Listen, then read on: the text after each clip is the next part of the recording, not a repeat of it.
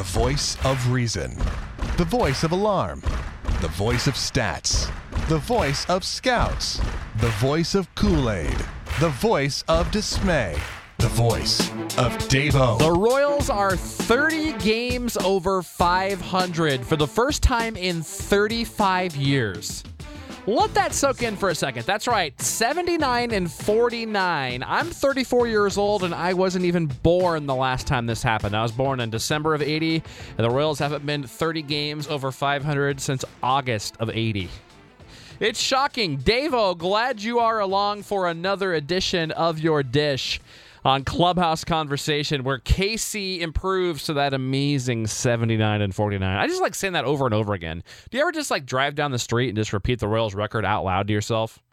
I haven't either, but I might tomorrow. 79 and 49, and Tampa Bay drops to three and a half out of the wild card at 63 and 65 as KC moves with a victory three to two behind tremendous pitching from Mr. Edinson Volquez, Franklin Morales, Kelvin Herrera, and Greg Holland tonight. And let's dig right into this game. It was a fun game tonight for the Royals. And we'll break down the next two at the end. Uh, but this game, we'll start with our player of the game. And once again, it's Kendrys Morales. In recent days, he's been turning up a lot in this role. Kendrys, a two run replay confirmed home run in the third inning off of Erasmo Ramirez that would end up obviously being the difference in this game. We didn't know that at the time, so early on in this game. But it's Kendrys' 15th round tripper of the year, and RBI's 88 and 89 as he is well on his way to 18 home runs and 100 plus RBIs.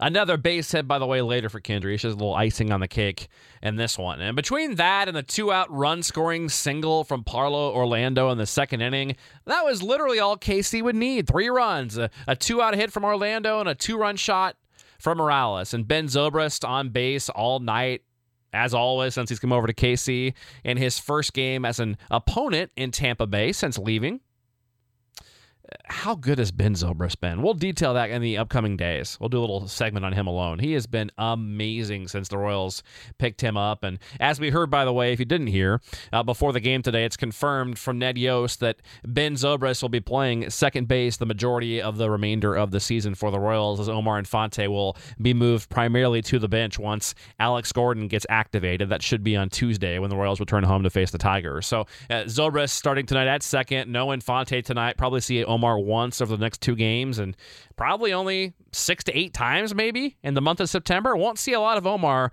the rest of this way, but yes, he will be on the postseason roster, I'm sure. I was sending a tweet about that. It's either him or Christian Colon as your backup infielder because you're not taking Dusty Coleman or Orlando Calixte, or if the Royals do happen to put Raul Mondesi on the 40 and call him up, which I'm still kind of doubting, but if that does happen, you're not taking him, obviously. So it's either Colon or Infante as your backup infielder in the postseason, and I'm pretty darn certain it will not be Colon. So Omar, of course, yes, will be on the postseason roster, and still a guy you've got under contract for two more years. So let's not forget that. The Royals need at least one more year out of Omar Infante. You can't cut him two years left in his deal when it's guaranteed as a team like the Royals. They're going to have him out there for at least one more year unless they somehow throw him in a prospect trade and dump him this offseason. Unless, you know, maybe they trade him with a big prospect and say, yeah, we'll give you so and so, but you're taking his contract. That'd be about the only way that Omar goes before opening day in 2017. So the Royals offensively overall leave seven in this game, two for eight with runners in scoring position. So not great there, but they did draw four walks, which I like. A solid night overall for the offense. Nothing to write home about, but it was fine. The pitching, however, was a lot better than fine tonight. Combined nine innings of one earned run ball. Of course, there was two runs overall, but one of those was on the dropped uh, outfield fly ball by Paulo Orlando in the third inning. So overall, nine innings, one earned run for Royals pitchers tonight, scattering seven hits, eight Ks, and two walks. So uh, pretty darn impressive. There was a hit batter by Franklin Morales. So 10 base runners in nine innings. So a whip pretty much of one tonight. 1.1 for the Royals. Volquez, 12 and 7 now with a 3.27 ERA, six and two thirds, one earned run on six hits, five Ks and two walks. And Tampa might be whining after the game. Oh, you know, just like the Cardinals did 1985 and still do today. Oh, a blown called first base. We should have had another run. Okay, that's fine. But A, you lost your challenge in the first inning on a stupid challenge, which was obvious. And B, the Royals did drop a fly ball that gave you another run. So I don't want to hear too much whining from Tampa. Franklin Morales bails Volquez out after hitting Brandon Guyer, like I mentioned a second ago in that seventh inning to get out of that. Morales, no big deal. Been nails all year. We detailed him the other night. Kelvin, Kelvin, sorry, I keep saying Kelvin. It's now Kelvin. We found out this year what he wants to be called. Kelvin Herrera retires three out of four with a K. And then, uh, to me, the other big takeaway tonight, besides Morales and Zobrist, was and Volquez, was Greg Holland. One, two, three for Holland with two Ks and just seven pitches. All seven pitches he threw were strikes, by the way. The fastball, there were two of them thrown, was at 92 miles an hour. So two of those seven were fastballs, both at 92. That's after yesterday we saw him go anywhere from 90 to 95, sitting 93, 94 yesterday, 90 to 95. So velocity really hasn't been an issue until the last few days. I mean, it had been earlier in the year until like early to mid July. But Within the last month, he'd gotten his velocity back up to 94, 95 pretty consistently. But now, Greg didn't pitch again for five days. There was a stretch he didn't pitch for seven in there. He was hurt earlier in the year. So it's really kind of a confusing situation right now with Holland. I mean, you don't want to pitch him too much because his arm has been quote unquote cranky, as Ned Yost said and you've got a big lead. You're moving into September. Your bullpen's loaded. You, you really need Holland in the postseason. And Holland, obviously, a, a, a pretty likely trade chip this offseason. So, a number of reasons you don't want to DL him, a number of reasons you don't want to. Uh, you, you got to ride him for a number of reasons. I mean, he's your closer, too. He's gotten you there for so many years now. He's a stud for another reason. And, you know, the contract, the trade possibilities, you know, st- steadying, solidifying the bullpen. So, but with that said, how do you do that? What's the best way? Do you back off Greg Holland? Because he's shown time and time again this year when he's not pitching consistently, he's struggling.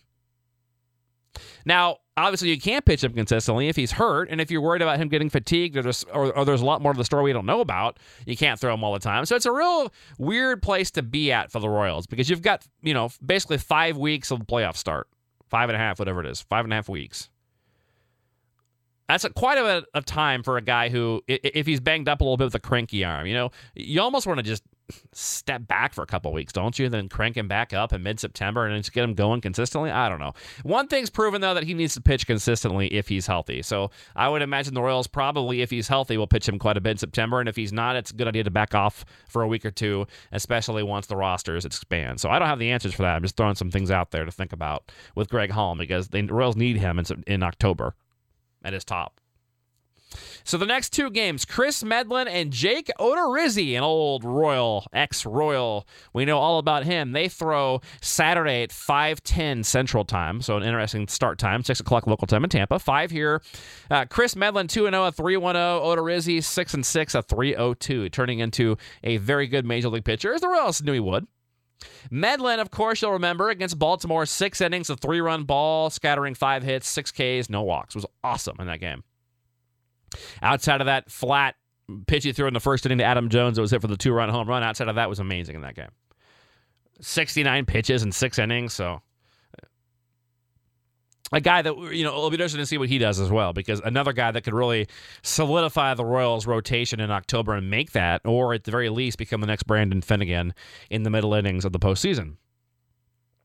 Now, Odorizzi, the Royals have rocked him. They faced him three times overall. Lifetime, he's 0 2 with a 7.02 against the Royals. Last year versus KC, 0 2 with a 7.36. So he had one outing back in 2013, two outings last year. Overall, 0 2 with a 7.02 against the Royals. Has been good though in the month of August this year. A 3.82 ERA in five outings, coming off six innings of two-run ball against Oakland. So interesting matchup tomorrow. You've got to probably slightly like Tampa Bay, I would assume, in this matchup, and I'll go ahead and just call for a split. The next two, we said two out of three coming in a split.